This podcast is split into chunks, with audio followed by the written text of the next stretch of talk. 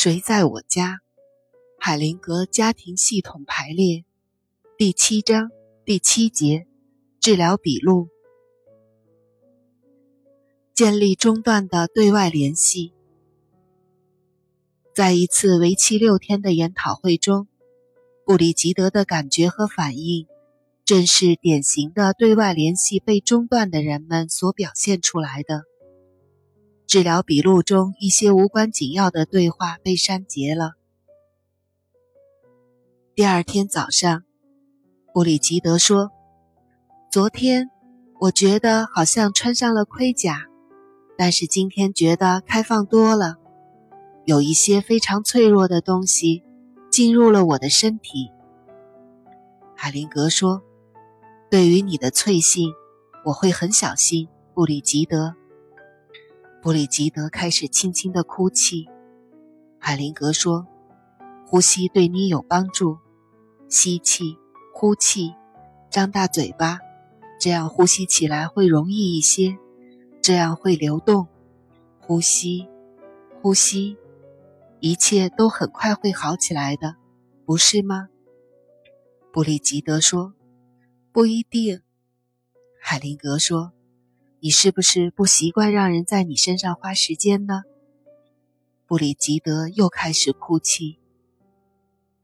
海灵格说：“把椅子搬过来，坐在我前面。”布里吉德坐过来，离海灵格很近。海灵格从袋子里掏出纸巾递给他，对他说：“我已经准备好应付各种各样的情况。再近一点儿再近一点儿一点点就行了。海灵格静静地摘下他的眼镜，用手抱住他，轻轻地对他说：“闭上眼睛，张开嘴，深呼吸，不要费太大力气，吸气，呼气。”海灵格轻轻地用右手的手指触摸着他胸骨最上面的部分，对他说。跟着自己的感觉往回走，远远的往回走，直到回到那个地方，那个让你产生这种情况的地方。布里吉德继续平稳的呼吸了大约一分钟。海灵格对他说：“那里是什么样子，就是什么样子，无论它怎么样。”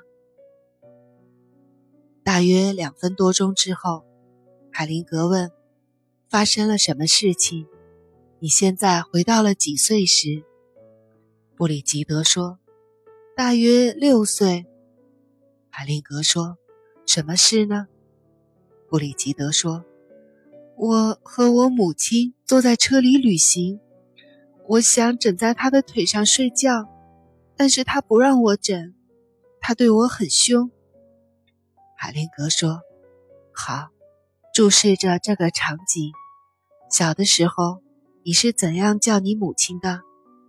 布里吉德说：“妈妈。”海灵格说：“那么你说，妈妈，求求您。”布里吉德非常小声地说：“妈妈，求求您。”长时间的停顿后，海灵格对大家说：“这就是对外联系被中断的情况。”你们能注意到这个场景怎样的持续影响他吗？海灵格对布里吉德说：“再往回走一走。”一段时间之后，海灵格说：“看起来，在目前的情况下，你最远也只能到这里了。”海灵格对大家说：“这次工作中。”一开始他就决定不要走太远，并且还记着自己说的话。一段时间之后，海灵格把身子向他靠了靠，很温和地看着他，对他说：“睁开眼睛。我们要对你做些什么呢？”布里吉德耸了耸肩，显得很失望。海灵格说：“再闭上眼睛。”跟随着自己内心的运动，不管他想把你带到哪里都行。把思想从母亲那边慢慢的收回来，离他越来越远。布里吉德突然动了动，把头扭到左边。海灵格等待着，接着很温和的转动他的头，好像在鼓励他注视那些想要逃避的东西。把他的头转向右边，对他说：“继续呼吸，用力呼气，稍微快一点，有力量就行了，不用太激烈。”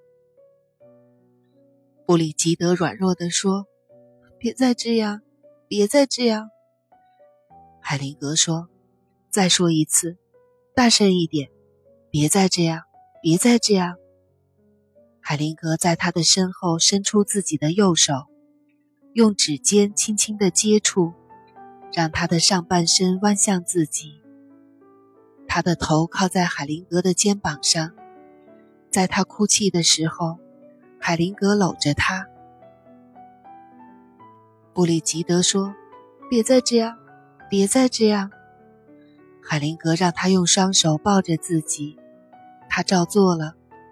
海灵格对他说：“深呼吸，张着嘴，稍微快一些，还要再快一点，深深的呼气，没有必要强压住自己的哭声。”布里吉德的呼吸渐渐的放慢下来。海灵格对大家说：“布里吉德已经选择了比较小的幸福。”接着，海灵格对布里吉德说：“现在怎么样呢？”布里吉德指指自己的胸口说：“比较好，开放多了。”海灵格说：“你在半路被卡住了。”但是仍然比以前有进步。布里吉德问：“我半路又退回去了吗？”海灵格说：“你向母亲那边走了一半，就像歌德所说的那样，每个人创造了自己的烦恼。”布里吉德说：“我认为那和他说的不一样。”海灵格说：“不一样吗？”两人都笑了。好。很好，布里吉德站起来，回到原来的位置上。海灵格说：“这是对外联系被中断的一种情况。我们都能看到，当他达到那一点时，发生了什么事情。据我的观察，很多神经症的起因都是对外联系过程被中断。事实上，我把神经症看成一个圆形的过程。”患者经常回到中断的那一点，而不是继续向前。当我们回想起这个中断的过程时，感觉和记忆就会再现，小时候习得的决定就会出现。那么，对外联系就不能完成，我们就要重新回到那个起始点，就好像做旋转木马一样。面对这种模式。治疗师能做些什么呢？停顿了一下后，海灵格继续说：“布里吉德卡住了，不能完成这次被中断的过程。我们必须警惕，不要以为按程序完成这个工作，就一定会比事情本身更有益。但是，即使他没有设法去完成对外联系，他也已经略窥门径。”现在，我要把这项工作交还给他自己的爱心，你同意吗，布里吉德？布里吉德微笑着说：“我同意。”海灵格问：“对这个工作，大家有什么提问吗？”一个参与者问：“我不明白，把工作交还给他自己的爱心是什么意思？”海灵格说：“你不明白。”但是他明白了，信任自己的心灵，善良的心灵，永远都是一个好的方法。当事人常常能找到治疗师找不到的方法，这一点真的让人惊奇。而且私底下，不是在这里大声说，我也会把他交给他母亲的爱心。参与者问：刚开始您建议他完成对外联系？但是他却退缩了。海灵格说：“不管人们向外联系还是向内回缩，向哪个方向发展并没有多大关系。重要的是，他们在运动。当对外联系的过程运作不了时，那就试一下相反的方向。在一个人开始运动之后，这个过程自己会自然的反转过来。治疗师要配合发生的情况，他往后退，我就跟随他自然的改变。当他把头转向左边时，我的印象是他正企图从母亲那边脱离出来。当我温和地把他的头转到右侧时，感觉涌了出来。我是配合他暴露出来的信息而变化。参与者问：“那是进行修正了？”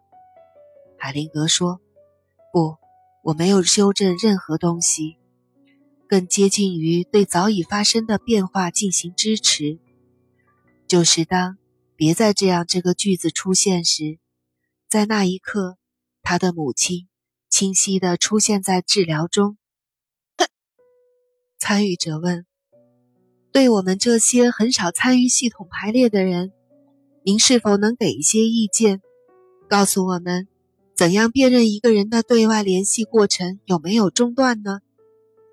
海灵格说：“真的不能，你要仔细的观察，要去看。”也许在研讨会期间有机会看到另外一些例子。当你坚持一种理论时，你就很难看到具体的事物。看要比任何细节法则重要的多。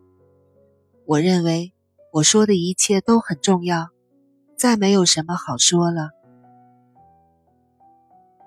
当天上午，布里吉德说：“我全部接受这一切。”我的心情不断的变化，一会儿我感觉到温暖和关怀，我的眼睛也有反应。